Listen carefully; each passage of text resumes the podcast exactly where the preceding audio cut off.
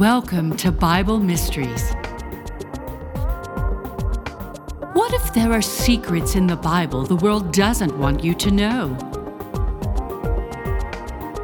You're listening to episode 148, The Coming Wrath, the Earth. Now here are your hosts, Scott and John.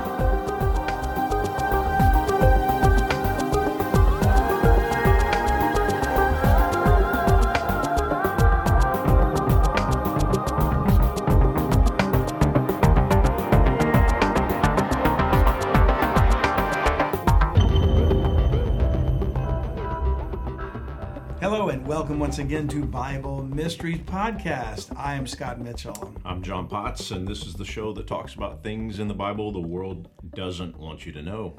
Well, John, what do you think? We're trying something different today. I like this setup. It's really cool. We thought we'd get rid of the table and kind of get a different look just to see how it works. Yeah. I can see you. Yeah. I can see our audience. Yeah. And we're going to talk about things that hopefully will keep everybody interested, but you know, there's so much going on right now in the world. It's like, where do you start? Mm-hmm. There's so many subjects going on. And by the way, I might mention to everyone listening that YouTube, you know, pulled one of our episodes, episode 143, okay, which was called AI and Genetic Manipulation. Okay, wow. They didn't like that, huh? Yeah, they put us back in jail again, Google jail. Okay. They say that we violate their medical community standards. You know, I notice every time they've done this, it's been about genetic manipulation. Whenever we talk about that, they say that violates their medical community standards. What does that tell you about what they're thinking is medical? I mean, that medical to them is men can do whatever they want and manipulate whatever they want. Yeah. And if you speak out against that, then they don't like that because that's going against what they promote, right? That's a good point. I think it's because we're revealing what they know to be true, that perhaps some form of genetic manipulation is going to be involved in the mark of the beast. And they know this is true because they're satanic. These are Luciferians that run the alphabet, you know. So, and by the way, the podcast that's on Apple and Spotify and our websites and Vimeo and Rumble and all the other social media type thing, they never pull anything. So it's just Google that has this community standard. So evidently they don't believe in free speech. Well, and it isn't I don't know the guy's name. You'll probably know it. The guy who's like the CEO of Google, isn't he the guy that's all into like tying humans into like the internet or what do you call that? Where it's like it's like biometrics. Yeah, but it's like reaching a godlike status. Well, you're talking about Yuval Noah Harari, but he's not involved with Google, I don't think. Or maybe he is. Maybe he's on their board or something. Maybe I'll do some research on it and come back. I thought you would know it off the top of your head, but I'm pretty sure that the head of Google is trying to push an agenda through genetic manipulation and raising and connecting. I don't doubt that at all. It's all satanic, man. Absolutely. In fact, I think the people that run Google and most of these corporations are all involved in some sort of satanic agenda. But I find it interesting that Google seems to be so sensitive about anything to do with AI and genetic manipulation, where one of the guys that recently retired from them is an outspoken critic and warning about AI. And we discussed him, and suddenly I'm drawing a blank on his name, but you can find it. He was one of the chief engineers about AI. I think we talked about that on that episode that we just got banned right? Which is maybe why. But I see him on all kinds of videos. So why are they targeting us? And I think it's because our videos, we focus on the Bible. Yeah. And so we try to tie what we can to the Bible, and that scares them. Because Satan hates the Word of God. So, by the way, we've been banned for 1 week. It's not official. We're going to be banned for 2 weeks because we're talking about it right now, right? Oh, I don't care. I mean, they can kiss my grits as far as I'm concerned. But what that means is, like, for our other ministry, which is the one I do on Sunday morning, Unlock the Bible Now. Yeah. We normally release a message every Sunday, and tomorrow's message won't be on YouTube because we're banned for a week. Okay. So we have our Unlock the Bible Now app, which anybody can download free, And you can watch it there if you want to. And it'll ultimately be on other platforms like Rumble and such. Okay. But it usually has to go through YouTube first, and because we got it linked that way. So yeah, just to let you know that we're doing something that's getting people upset somewhere, and it's good. We're upsetting the Luciferians, so we want to do that. Well, let me jump in and give you some props real quick, right? Because you're talking about where you are. I'll say we're, but it's actually in my mind probably you and Sandy more than me. I'm the guy on the couch that just like adds comments, right? But you guys are working all week long, and then you just mentioned you do the Sunday morning message. So there's a lot of work that goes into that. Yeah. All right. So imagine working all week and then doing a message that you have to put on Sunday, and then working on Saturdays, which is what we're doing now on Saturdays to produce this podcast. But you've now reached almost 800,000 downloads. I was looking at the analytics. I think 193,000 unique listeners. Yeah, almost 200,000 unique listeners. Yeah. That is pretty crazy right there. It is crazy. Almost. By the way, one of the things that we could also attribute to Google being more sensitive is that our subscribers to the YouTube channel is now at like 2,500. Ah, and that's bothering them. When we first started, it was just a handful. Yeah. So I think it is bothering them. I remember when I first talked to you, you were like, man, we've got 25,000 unique listeners. And now it's 194,000 unique listeners. And so as we close into 200,000, we have only you guys to thank for that. And and you talk about the work we do. Well, we did have a family vacation last week, so that was nice. I was glad to be able to get away and take a break. So we did have a Sunday off, but we didn't leave a Monday off. We keep our podcast going as much as we can. Yeah. We try to record as much content as we can. And, there's so much going on. Like you said, we had Google doing their thing, putting us in Google jail. We've got the congressional hearings on UAPs that just happened. And by the way, if you want an excellent synopsis or wrap-up of that, check out Timothy Alberino's website, timothyalberino.com. He recently interviewed Richard Dolan, who is a premier ufologist, that he discusses that. And there's more that was revealed that meets the eye, I think. So there's a fascinating thing to check out there. Tim's such an expert on these things. It's worth hearing his take on that, and Richard's. And then, of course, the impact that the movie Sound of Freedom is having, exposing it, not really the depths of all the child sex trafficking, the adrenochrome, and all the horrid things that... It's bringing awareness to it, for sure. Yeah, it's bringing awareness, so we're glad to know that that's getting pushback from the Luciferians. I'm starting to think that instead of calling them the satanic global elites, I may just start calling them Luciferians, because that's really what they are. Yeah. We could also call them Hydra, which is an allusion back to Marvel Comics, That was the bad guys in Captain America's day. But it's ultimately they're Luciferians. Luciferians, when they've I don't know if this ties into I know it ties into it, but I'm a little bit off here. But they've established what's called the Lucent Trust or something like that.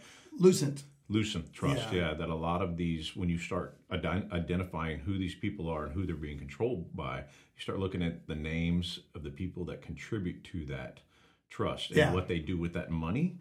That'll tell you a lot about what's going on in the world and behind the scenes, and people in the World Economic Forum, and people in the world politics, the U.S. politics, all kinds of things. That's a whole rabbit hole. You can probably do a year of podcast. Oh, we and probably more than 1 year. There's so much to it there. And we are, in just a minute, we're going to start this program called The Coming Wrath, and it's going to be a 3-part series. We're going to focus on the earth today, but it leads into what we're discussing, because these Luciferians that are, funding and deceiving and manipulating all their agenda to be implemented on the earth are the ones that are the primary target of God's vengeance. Yeah. They're going to get their comeuppance, thankfully.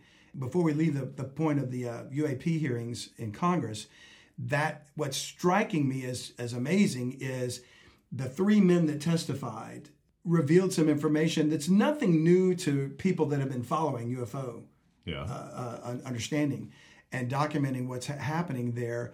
But it's coming out of the realm of, oh, those are kooks, those are nuts, to these are legitimate, veteran, seasoned Navy pilots or high security clearance type government officials.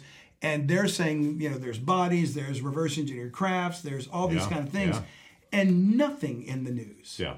Other than they recorded the hearings and they posted some videos, whether it was CNN or CBS or whoever. But I don't care how liberal or conservative the websites are or the news sites are, nothing. Yeah. This is the most earth-shattering revelation that should be the front line, huge headlines on every newspaper. Nothing. Yeah. Not a word. So it tells you that it's control. They're trying to control the narrative. Because they're about to reveal something.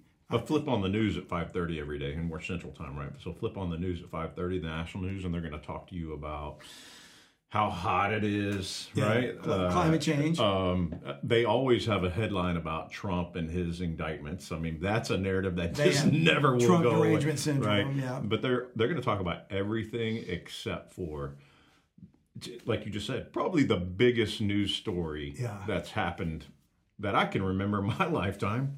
You know, they're talking about, hey, we've got craft. Which to me is just further proof that all media is controlled by the CIA, the NSA, the FBI. Mockingbird took care of that. So we're not.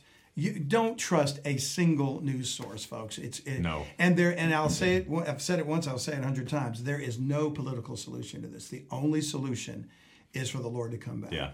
And he is coming back, and that's what we're going to talk about today, the coming wrath. Okay, so before we start, let's mention some of our folks, our subscribers, our premium subscribers, who we call seekers who support the show. So I'm going to read off a couple names.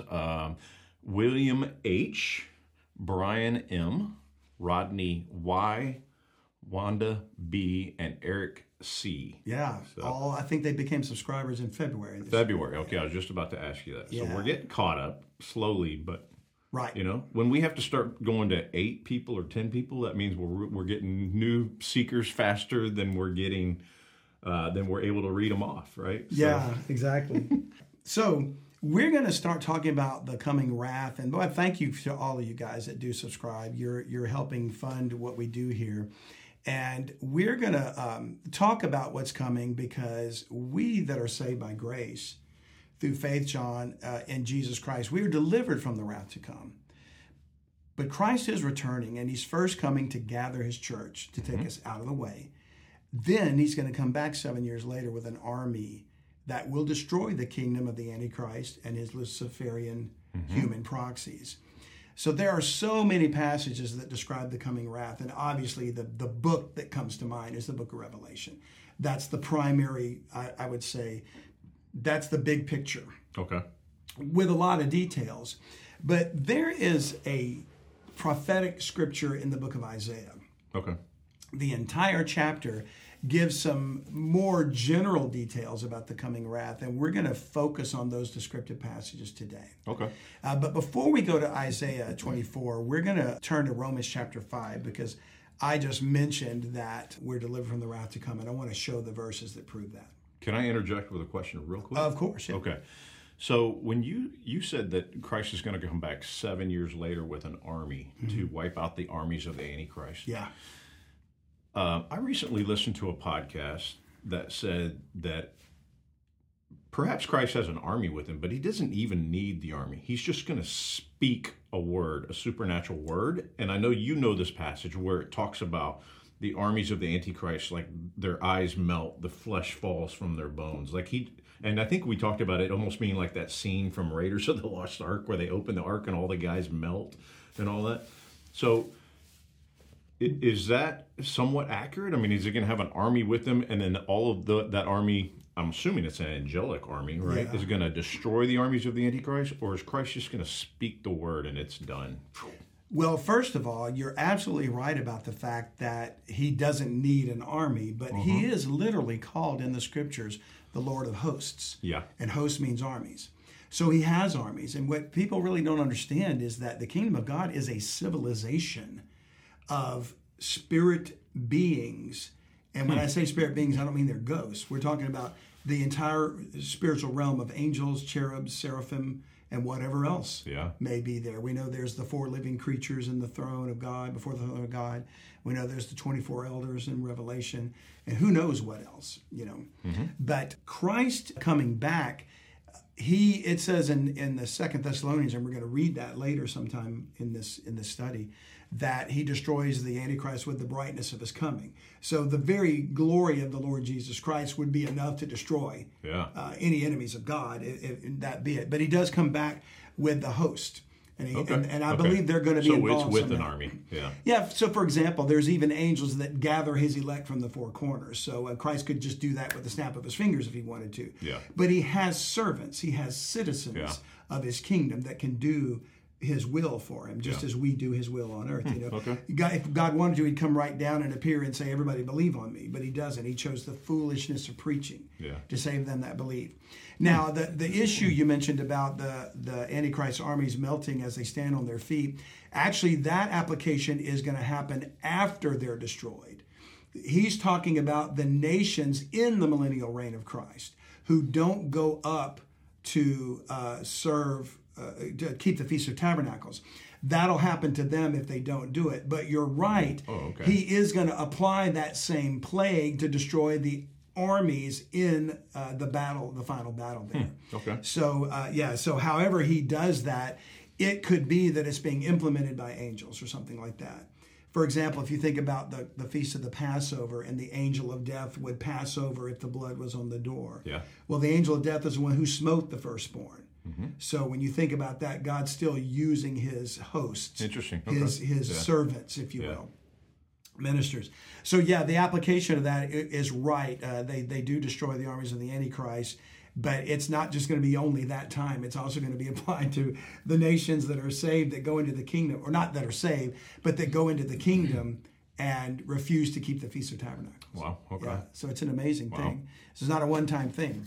Now, Romans chapter 5, verse 9, John says, much more than being now justified by his blood, we shall be saved from wrath through him. So when we talk about being saved, a lot of times Christians use that term, and they don't really fully comprehend what it means.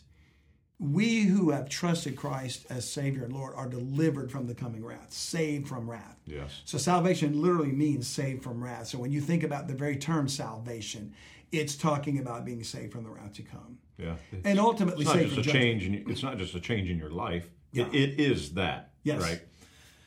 But it's being saved from the wrath to come, is what you're saying? Exactly. Okay. And people want to talk about salvation being a process. I don't agree with that. I don't agree with that at all. That's a religious doctrine. They even talk about sanctification as a process. I don't agree with that either. You know, Paul makes it clear that we are sanctified. We are justified. Yeah. You know, we are delivered judicially and not physically yet, but that's coming. Yeah. That's what the purpose of the rapture is. Growing in the Word of God and getting mature as a saint, that's a process, you know, as we get close. So, learning how to live our life in a pleasing manner to the Lord, that takes time. That takes work and effort. And a denial of self and things like that. But the salvation is done by him through his work only, nothing that we can do to contribute to that. Yeah. And the point being, it's literally meant to mean delivered from the coming wrath. And in Romans chapter 1, we see a slight picture of that wrath where Paul writes a few verses concerning that. And notice that he says in verse 18, "For the wrath of God is revealed from heaven against all ungodliness and unrighteousness of men who hold the truth in unrighteousness, because that which may be known of God is manifest in them." So you can see his wrath is upon those that are ungodly and hold the truth in unrighteousness. Mm-hmm. And that idea of holding the truth in unrighteousness is like a suppressing, holding it back, keeping it. So we're talking about like the media, like preachers that preach false doctrine. Yeah. Like the Luciferians that don't want to tell you the truth. Their agenda. Scientists. Exactly. All of them are holding the truth in unrighteousness. And then it goes on to show that they don't have excuse, because that which may be known of God is manifest in them, for God hath showed it unto them. They're not going to be able to say, well, we didn't know. Yeah. You didn't give us proof. Proof is everywhere around you. Yeah, you know. Exactly. For the invisible things of him from the creation of the world are clearly seen, being understood by the things that are made, even his eternal power and Godhead, so that they are without excuse. Mm-hmm. And therefore man can't stand up and say, well, I didn't know. Because that when they knew God, they glorified him not as God. Neither were thankful, but became vain in their imaginations. And notice the root of imagination is image. Okay. Idolatry. Yeah. And their foolish heart was darkened. And that's what, when people refuse to believe, it's because they allow Satan to blind them. Yeah. Their heart becomes darkened. Professing themselves to be wise, they became fools. And the very definition of a fool is one that says there is no God. The Bible literally says, the fool has said in his heart, there is no God. Hmm. Who's the astrophysicist, Neil deGrasse Tyson? I have no idea. Can't think of his name. But he's a super smart guy. He's this brilliant guy. Oh, he's a fool. Yeah. He's a fool according to the Bible. And I don't mind saying that about him, because if he doesn't trust Christ as his Lord and Savior, he will end up in the wrath of God. Yeah. You know, no matter how smart he thinks he is. But they became fools and changed the glory of the uncorruptible God into an image made like to corruptible man and to birds and four-footed beasts and creeping things. And there's the word image there. In other words, they worshipped. And so you can see, as we look back in history, of all the gods and all the monolithic structures and all the civilizations that worship the host of heaven, they made images of them. Today, our images are different, but they're hidden. I think they're hidden by the Luciferians. You know, they're hidden in... the religion of climate change, you know. Absolutely. The religion of transgenderism, whatever is the latest thing. Deception. People worship people, too. I mean, look what that statue that they put up on, is it Ruth Bader Ginsburg? Yeah. That golden statue that they put up on the courthouse, I think it's in New York City. You know what I'm talking about? I'm familiar with it, but I don't know the whole details. But that they've been doing that since the beginning. They've got the statues of Washington, Lincoln, and right-leaning people think that's fantastic. You're still idolizing somebody. You know, I don't care who they are.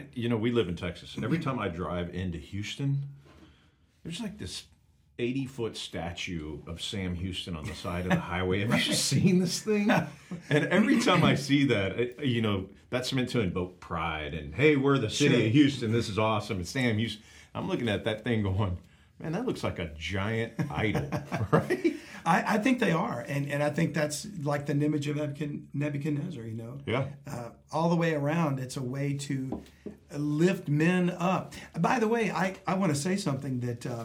you know, when we did our interview with Timothy Alberino, he didn't say this in the interview, but he was very gracious to you and I afterwards, explaining how much he appreciated the work we do and how much he enjoyed the interview. He's got a huge following, and he actually posted our interview of him in his own subscribers' feed. And so he's very gracious to do that, too. So thank you, Tim, for that. And we obviously reached his audience and a whole other group of people. And their comments were overwhelmingly positive, as most of the time they are. But I got an email from somebody that was just so ugly about us and how we conducted the interview with him. Nobody else had a problem but this one guy, so I think he's got a problem himself. But he actually just used profanity, in his email to me about the way we treated Timothy. I think he was lifting up that man in his mind. And I don't think Timothy would ever want. Yeah, a little bit of hero worship. Absolutely. Yeah, and Timothy would never condone that. He's humble. He's a brother in Christ, and he's a person that I think would never want another individual to make something more of him. I don't want anybody to make something of me, and it should never be that way. So I think we lift up people way too much today. Well, I would say that email was definitely directed at you and not me. Yeah. Because I'll tell you this, and the reason I say that is a joke, right? Because...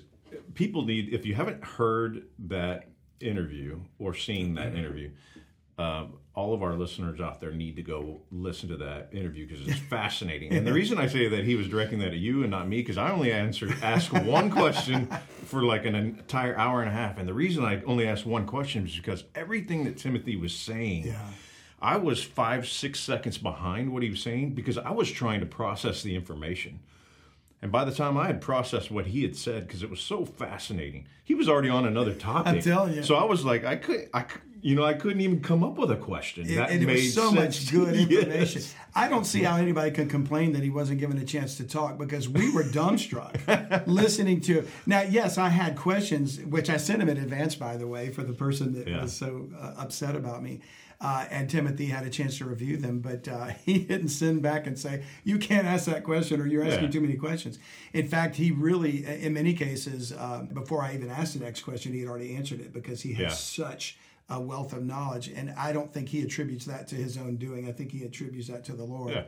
But anyway, just to say that you were talking about images and idols and stuff, and people idolize things today in very unusual ways. So it's all about replacing the Lord, you know, in the Word of God. And incidentally, whoever that person was that wrote, you know, demonstrated nothing of the love of Christ in their. Yeah. And so that's unfortunate. I don't believe that from the word that person used that they have a faith in Christ, because if they did, they wouldn't be responding that way. But it is my belief, John, that the wrath of God is coming very soon. Mm-hmm. And it will be revealed from heaven, as the passage we just read shows. And the unbelieving world has no idea what is coming. Yeah. So today, we're going to actually go verse by verse through Isaiah chapter 24. Oh. Because I think if this doesn't shake you up to think, wow, maybe I should reconsider my choices. Yeah. You know, especially if you're a person listening to this that does not know where you're going to spend eternity, then I hope this puts a bee in your bonnet or something, lights a fire under you to consider your life. Because when you read this chapter, you're like, man, this is even half true. I need to at least jump on that half. Well, and as we read this too, John, I begin to think about all these climate agendas, like, you know, global warming or climate change or whatever they call it. And they're worried about the earth getting hotter. They ain't seen nothing yet. Yeah. If you think 2 degrees Celsius global change is going to make a difference, wait till you see that in the book of Revelation, it says the sun is going to scorch men. Oof. You know, they're literally going to be burned from the sun. Probably some reference to a giant solar flare or something like that. I don't know. But anyway, let's start in Isaiah 24, verse 1. And we read, Behold, the Lord maketh the earth empty, and maketh it waste, and turneth it upside down, and scattereth abroad the inhabitants thereof. Now, my first question after reading that verse is, what tax, what law, what carbon reduction plan are you going to implement that's going to stop that? You don't think that John Kerry can stop the world from turning upside down? Oh, clearly John can, because he is a Messiah. No, he has a Messiah complex. Yeah. Big lantern-jawed, lurch-looking, whatever thing he is. I'm certain he's probably involved. I mean, that guy is such a hypocrite of flying around in his big gas-guzzling jet. He and Al Gore. Oh, man. We're going on a tangent. Yeah. We're gonna. Well, I'm not pulling any punches anymore. I mean, if Google's going to put us in jail, I might as well go out with a bang, you know. Like literally in jail. Yeah. Well, one of these days. Hey, you know what? They may not get the opportunity, because it's starting to look like the rapture is closer than we realize, you know. But we'll have to maybe talk about that in another podcast. But we do discuss it a lot on Unlock the Bible Now on Sunday. But this verse 1 in Isaiah 24 tells us that the earth is going to be made empty, waste, and turned upside down. But there'll still be humans on the earth, even after this occurs, right? Yeah, it says, very few. As we'll go on further, we're going to see there will be few men left. Yeah, yeah. But there will be humans, And those that are wasting their time trying to protect the planet or fight climate change are either lying to us, which they are, or are deceived themselves, which many that follow the liars are deceived. Yeah. Because it's cognitive dissonance. They can't accept the fact that there is nothing man can do to stop what is about to happen. We will come back to visit this idea of the earth being turned upside down later. I'm going to just let you know that I want to discuss that in more detail, because it involves the shifting of the poles. Okay. And, you know, there's some discussion about that and the cataclysmic devastation that would happen where actually nothing could survive. But I think the Lord is actually, if that is what turning the earth upside down means, and it's a shifting of the poles, he's actually, I think there's a verse that actually shows how he's going to make that happen without killing everybody. Which is the last part of that verse, right? And it scatters abroad the inhabitants. So which means that there's still a group of people after the earth turns upside down. Yeah. Which I could not even imagine what would happen. I mean, you're talking about huge tidal waves going across the earth as the oceans are moving around. Right. So there was a great episode with AJ and the Y Files where they talk about what could happen in a circumstance like that. And it would be, you know, if the earth is spinning, and I do believe the earth is round for those flat earth people that want to write me. And to me, this is proof of that. In fact, I posted one time on social media that the fact that the earth is going to turn upside down is proof that it's a sphere. And because if it was a flat earth and it turned upside down, then everybody would just fall off because they don't believe in gravity, right? So they don't believe in gravity? Flat earthers don't, yeah. Okay. So everybody would just fall off. Well, even if it doesn't flip upside down, then how do you just...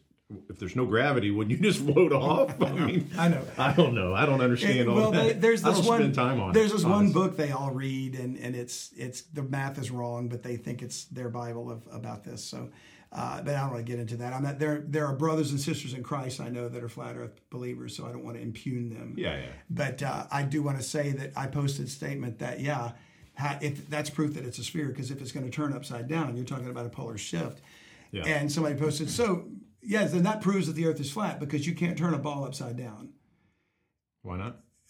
He didn't explain that. But I'm thinking I can grab a tennis ball and I can take a Sharpie and I can put a dot on the top of it representing, let's pretend and say, the North Pole. And I can take that ball and I can turn it upside down and that dot is now the South Pole.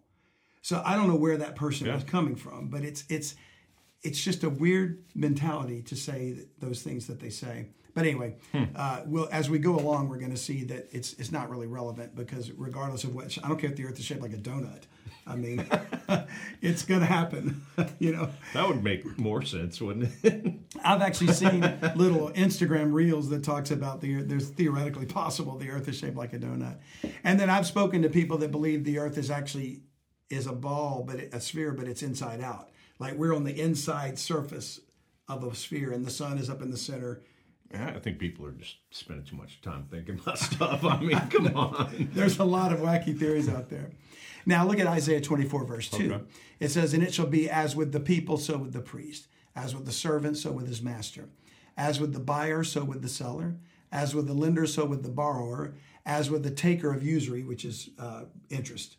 Okay. You know, okay. So with the giver of usury to him. So good to see that the bankers are involved in all this. Mm-hmm. You know?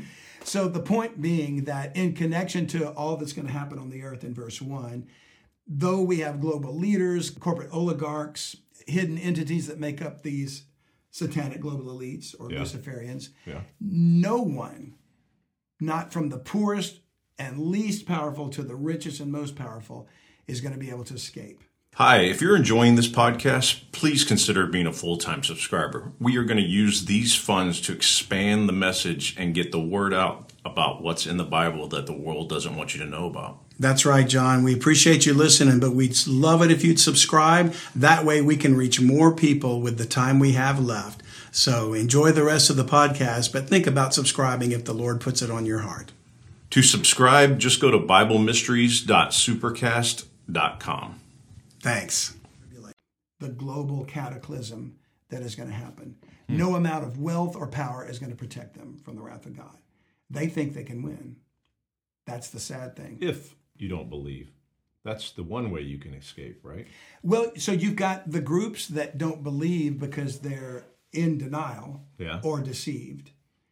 And then you've got the Luciferians that know it's true, but they believe their false god is capable of defeating Yahweh, the creator of heaven and earth.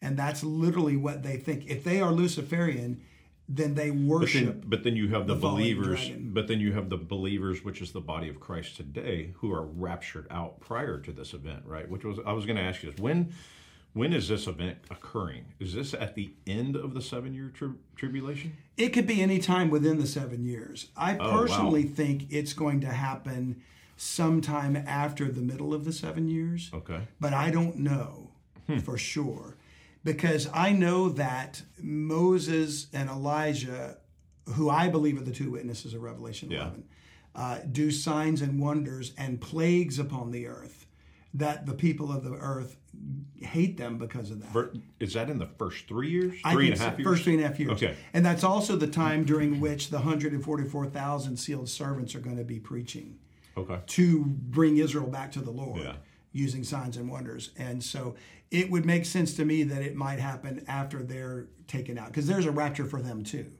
Okay, wow. Okay. A mid-tribulation rapture is real, but it's not for the church. It's for them. Okay. And for the two witnesses. So I think that it's possible it could begin as soon as we leave, as soon as the rapture of the church occurs. Okay. But it's more likely to happen later. At the mid-trib possibly point, sometime after the midpoint, yeah. And not at the end. Hmm. Well, it could be at the end, too. Hmm. But I think, you know, it's interesting. You don't think it's at the beginning of the millennial reign? No. So then almost like anyone who's left on the earth at the end of the tribulation is destroyed, right? At the end, the Lord comes back to defeat the armies of the Antichrist. Yeah. So the need to pour wrath out has ended. Okay. So the earth could reel to and fro and turn upside down right before the Lord himself comes back. Hmm. But I think it's going to be going on in the last 3.5 years, probably. I know. Okay, so last question. I'll stop interrupting the podcast. And it wouldn't be at the end of the millennial reign, because during the different wrath. There. Okay, because I was going to say during the millennial reign, there's a large group of people that are on earth that are going to come in defiance of God again. That's correct? Right. At the end of the 1,000 years, Gog and Magog will be gathered together again, because Satan is loosed out of his prison. Yeah. And all it says there is that there's going to be fire come down from God that burns up the earth. Okay. So it's not going to be, there's no mention of the shifting of the poles. It's possible, but there's no mentioning of it. Everything that this chapter is describing is involving the 7 years of tribulation. Okay. Yeah. Okay. So if we go to verse 3, it says, "The land shall be utterly emptied and utterly spoiled, for the Lord hath spoken this word." So we speak of emptied. We mean emptied of inhabitants, animals, perhaps buildings, other things. We see a lot in Revelation, a lot of the trees are going to burn up, the grass burn up, the seas destroyed. Yeah. Almost as if the earth is going to throw off civilization like one would discard trash. Hmm. Now, it's funny how you've got people that are Malthusian that want to, like the Georgia Guidestones, limit the earth to 500 million, which would mean the death of like 7.5 billion people. Yeah. You know, the Lord is going to do this, and it's the irony is the ones that are going to be destroyed are the ones that want this limitation of population. Yeah. The ones who are literally trying to go about population control are the ones that are going to be destroyed. So the Lord has spoken this prophecy. He said, "The Lord hath spoken this word." It can't be stopped. It can't be annulled. It can't be delayed. Hmm. It has an appointed time, and it's going to happen when the Lord determines its time. Yeah. This shows you the power, because if it doesn't happen according to his word, he's not God. And so if he's God, it's going to be according to his word. There's no stopping it. Hmm. Now we get to verse 4. It says, "The earth mourneth and fadeth away. The world languisheth and fadeth away. The haughty people of the earth do languish." And the word haughty shows up a few times. And that's the proud. That's the arrogant. Yeah. That's the Luciferians. You know, these so-called leaders. So when it says the earth mourns and languishes, which means, languish means to grow feeble or exhausted. Okay. You know, like you're just spent.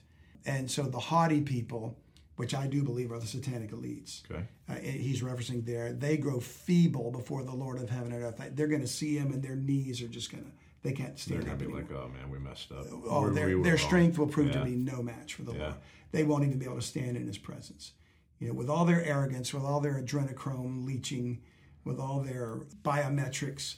And quite frankly, I think the haughty people are going to be the ones that took the mark to be genetically changed, to be powerful superhuman, Nephilims, 2.0s, whatever Harari thinks we're going to evolve into. Mm-hmm. They're going to be the ones that are going to, they will have no strength to stand. Neither will any other human, if there's any human. Now, that word fade away, and we had read a moment ago, it says that the earth languisheth and mourneth, and fadeth away. And that word fade away is interesting because in Hebrew, it's the word nabael. Nabael from a Strong's Concordance. Okay. And it means treated as foolish with contempt. and to wither and fall or fade. So it's like God views man's wisdom as foolishness, like we were talking about earlier. And foolishness is defined in the Psalms, like I mentioned to you a moment ago. Let's read that because I want okay. anybody that might listen to this understand that if you, I don't care how smart you think you are, what kind of a scientist you think you are, but if you think that you're so smart that you don't believe in God, Psalm 14 verse 1 literally says, "The fool hath said in his heart, there is no God." You are a fool. He says, "They are corrupt, they've done abominable works, there is none that doeth good. The Lord looked down from heaven upon the children of men to see if there were any that did understand and seek God. They are all gone aside. They are all together become filthy." And that's where we're headed. Absolutely. This has to be referring to after the rapture, because we're going to be gone. And there are those of us that are righteous. There are those of us that are, we have his righteousness. Okay, yeah. And we're seeking his will. But he says they are all gone aside. They are all together become filthy. There's none that doeth good, no, not one. Now, that's truly the condition of man in his lost state, even today. Yeah, yeah. But once we trust Christ, we have God's righteousness. And then he sums up, he says, "Have all the workers of iniquity no knowledge, who eat up my people as they eat bread and call not upon the Lord?" So like I said, the very definition of a fool is to say there is no God, meaning the creator. They're going to ultimately worship a God, but they're going to believe in the deception. So you think this Scripture references post-rapture? Specifically, yes, but it has its application to all of us that are lost. When you were reading that, this sounds a lot like, to me, in Matthew, and it says, so as in the days of Noah, right? That's when the rapture will occur, right? Before that. The rapture is going to occur prior to the days of the coming of the Son of Man. Which the days of Noah was all flesh was corrupt. Yes, you're right. So I think the application of that in its dispensational context, if you'll let me use that term, is going to be specifically during the 7 years. Because that's exactly what's happened. They're eating up my people, which in this case, there's going to be an Israel that turns back to the Lord during the tribulation. Yeah. They're not the church that gets raptured out. They're the ones that must be tried as silver is refined. Whew, that's going to be a tough period. It is going to be very tough. But see, the Lord always protects the righteous. Yeah. It doesn't mean none of them will ever be persecuted. Yeah. Because we're persecuted. Yeah. The church has been in tribulation since the beginning. But it means that they're delivered from wrath, too. They're going to be protected from wrath. Yeah. And we'll see that at some point. So because man does not fear God or his judgment, like the smart scientists and whoever, he oppresses. Because he doesn't fear judgment, he doesn't carry hurts. To them, it's evolution, natural selection, law of the jungle, survival of the fittest. Yeah. So to take from you all that you've achieved in your life means nothing to them. It's just a lion eating a gazelle. It's just a predator eating a prey. They don't care, but there's no morality. Yeah. If there's no God, there's no reason why you should have a right to life and liberty. You say this, I just keep thinking the term useless eater. Right? Yeah, that's how they view us. Their mindset at the World Economic Forum and all of these Luciferians, all of these satanic global elites, right? They all get together once a year and they all talk about our futures, right?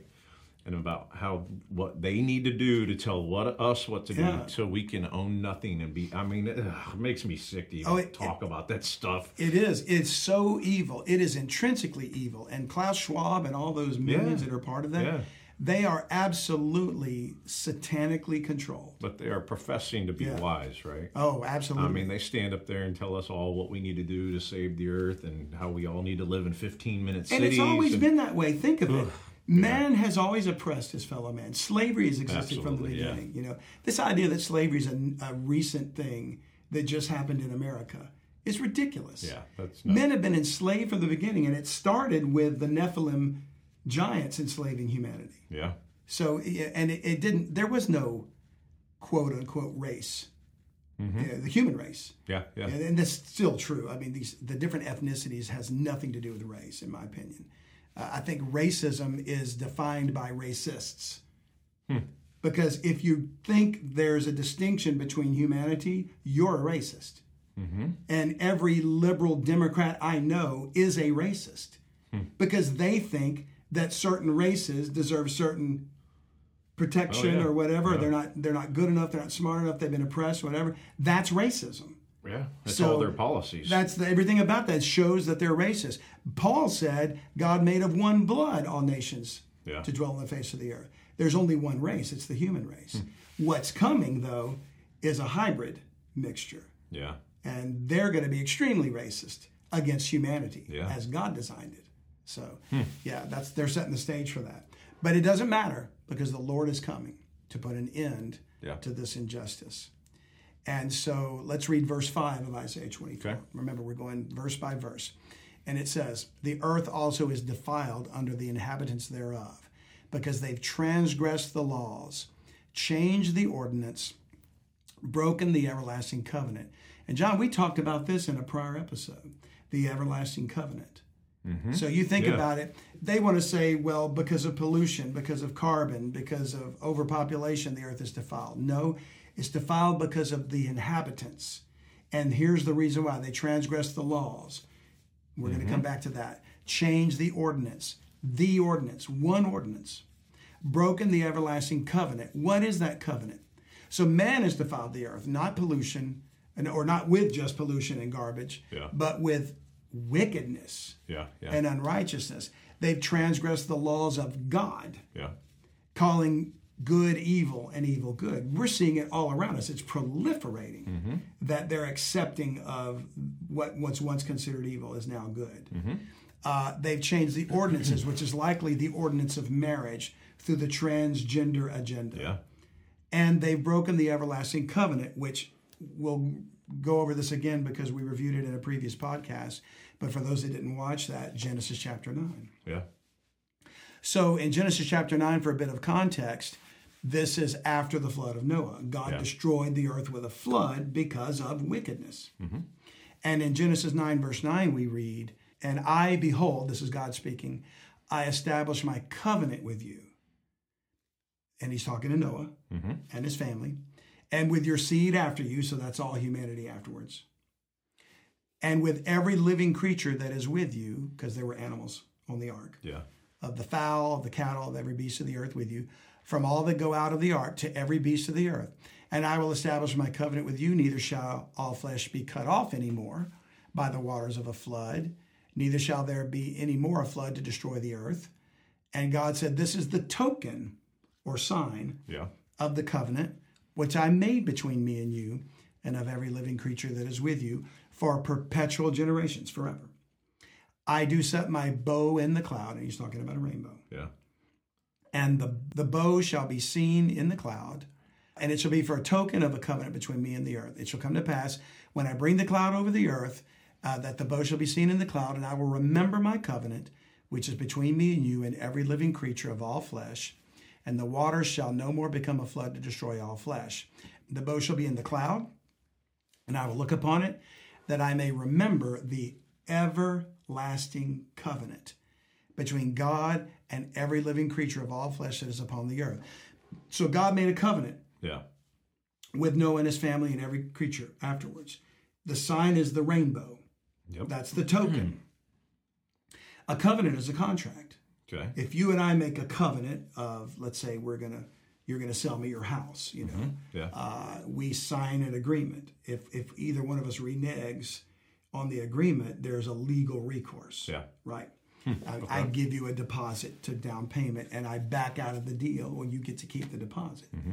You know, if you as the seller back out of the deal, I've got some recourse as well to get my money back or to sue you for whatever. I don't know how real estate works today, but that's the idea. So if God's sign, or rather God's part of the covenant is, I will no more destroy the earth with a flood, and here's the token to prove it won't happen. What was Noah's side of the contract? I mean, I would suppose that it is, and Noah representing future generations of mankind, that they would be faithful to God, right? That's true, but what he actually said before he made this covenant with them is he said, I give you dominion of the earth. Go ye therefore and be fruitful and multiply. Okay. So man's part of the deal was to have the stewardship of the earth and to fill it up. Well, you can't procreate if your gender has been mutilated. Mm-hmm. You can't procreate if you're homosexual. Yeah. And yes, you can adopt a child, but you have to get that from a heterosexual couple or through the heterosexual means of reproduction, right? So that's breaking the everlasting covenant. When now the norm is there's 40 genders or however many they say. Yeah. You know, and you're actually considered bigoted if you believe there's only male and female, who were created by God for the purpose of multiplication. Yeah. To be fruitful and multiply. So that's the breaking of the laws and the covenant, the everlasting covenant. Isn't part of breaking that covenant also, though, that you just mentioned that God said, I'm going to give you dominion of the earth, right? Yeah. So if man then turn around and give, I don't want to say dominion, but the right to the earth to Satan, which we've seen, right, when they start worshiping whatever different gods that Satan represents, like the Roman Empire, you know, you got whatever. They just turned over, hey, you get to be our new master of the earth. They broke the covenant that way. You got so I don't know if it's the LGBT and all that stuff so much, although they stole, it's all of it. Yeah, that's part of that, right?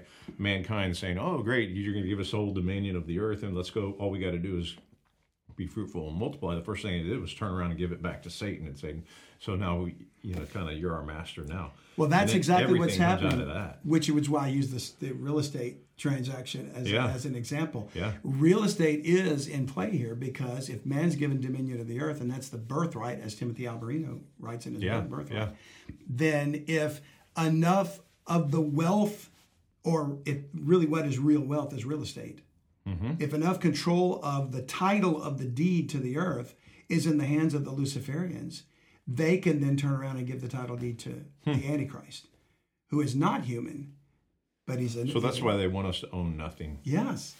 And be happy. You'll own nothing and like it is what that idiot said. Yeah. So as we've discussed before, the everlasting covenant is that man should multiply, replenish the earth, and have dominion. Okay. He's ceasing to keep his end of the contract through the transhumanism movement, through transgenderism, homosexuality, pedophilia, which is ties into this child sex trafficking, and the turning over of the title through socialism, which is the mechanism to gain control of all the property. Yeah, the Great Reset, right? Mm-hmm. So all these perversions defy the covenant, and these perversive groups have adopted as their symbol the very token of the covenant, which is the rainbow. The rainbow. Yeah. So I find that extremely ironic. Satan always likes to slap God in the face, you know, with his own word. So to wrap this up, we're going to go to verse 6. Okay. Isaiah 24:6. It says, therefore hath the curse devoured the earth because of all these things, because man defiled the earth and broke the everlasting covenant and all that we just discussed. Therefore hath the curse devoured the earth, and they that dwell therein are desolate. Therefore the inhabitants of the earth are burned, and few men left. The wrath of God's not going to be with water. Yeah. It's going to be with fire. Hmm. You talk about climate change. The climate is changing, and I do believe we're getting warmer. I believe God is preparing the earth for the coming wrath, and no legislation is going to stop that. Yeah. Those who fearmonger about climate change are right about one thing. The climate is about to change in a very big way, not because of increased CO2. The increase is due to the planet warming, not the other way around. You think about that. The increased warming produces more plants, which produces more CO2. Yeah. They absorb more CO2, so they need more CO2, so they can produce oxygen. So it's not the other way around. It is warming in preparation for the Lord's wrath, where men will be burnt up. And one more passage, a couple more passages to describe that in more detail is found in Malachi chapter 4, which is the last book of the Old Testament before Matthew.